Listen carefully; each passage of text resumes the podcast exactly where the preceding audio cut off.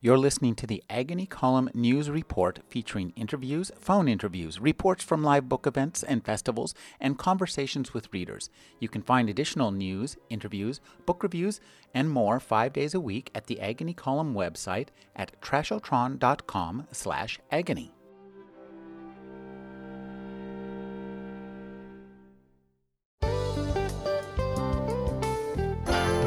The way we read is changing. Time we once might have spent curled up with a good book is now often devoted to catching up on blogs and browsing websites.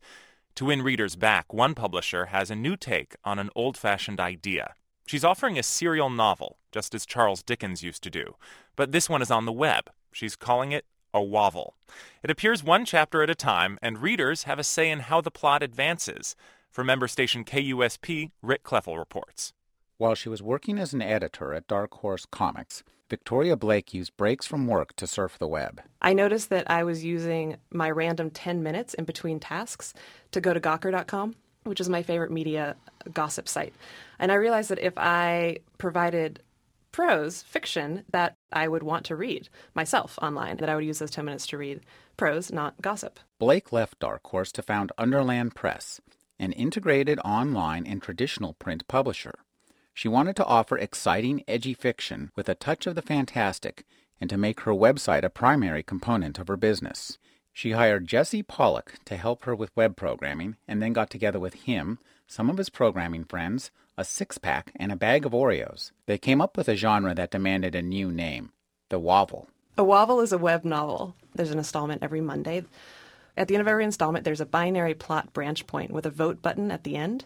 Voting is open from Monday to Thursday. For web programmer Jesse Pollock, the Wovel format was reminiscent of the old choose your own adventure books with a high tech twist. And that's what was so attractive about the thought of the Wovel is is allowing the readers to choose their way through and, and decide on integral changes in the plot. The results go to the author who writes from Thursday through Sunday. A new installment is posted on Sunday night and uh, is ready for reading on Monday morning. Victoria Blake understands this fast paced format is a challenge for the Wovelists.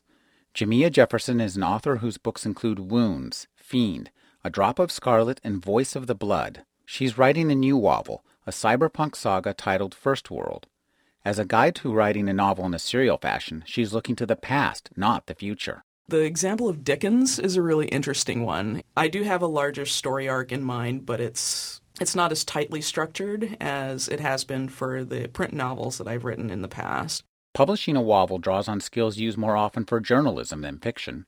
Proofreader Rachel Miller uses tools entirely outside the realm of web work to ensure that the wovel is internally consistent. I find myself holding up a ruler to the monitor, underlining, you know, going line by line, just, you know, looking at my style sheets or looking back at past stories to make sure that there are, you know, consistencies between characters and, and plot threads. I just don't have any time. you know, I get up really early and I have three children, so I'm kind of pressed for time. Amber Nay reads the Wovel at home, late at night, and even sometimes at work. Sometimes, yeah, if I'm in between projects or doing whatever and I happen to check my email and it would say that the new installment was up, I would click over and read it while I was at work. By updating the serial format used by Dickens, publisher Victoria Blake is trying to bring an industry born in the 15th century into the 21st century. It combines the technical functionality of Web 2.0, the creativity of fiction, and the pace of print journalism. Blake says as reading habits change, the publishing industry has to continually figure out how to keep up. For NPR News, I'm Rick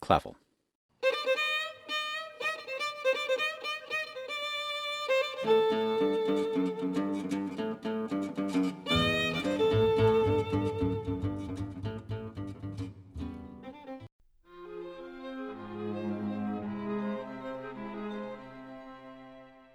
You're listening to the Agony Column News Report featuring interviews, phone interviews, reports from live book events and festivals, and conversations with readers. You can find additional news, interviews, book reviews, and more five days a week at the Agony Column website at trashotron.com slash agony.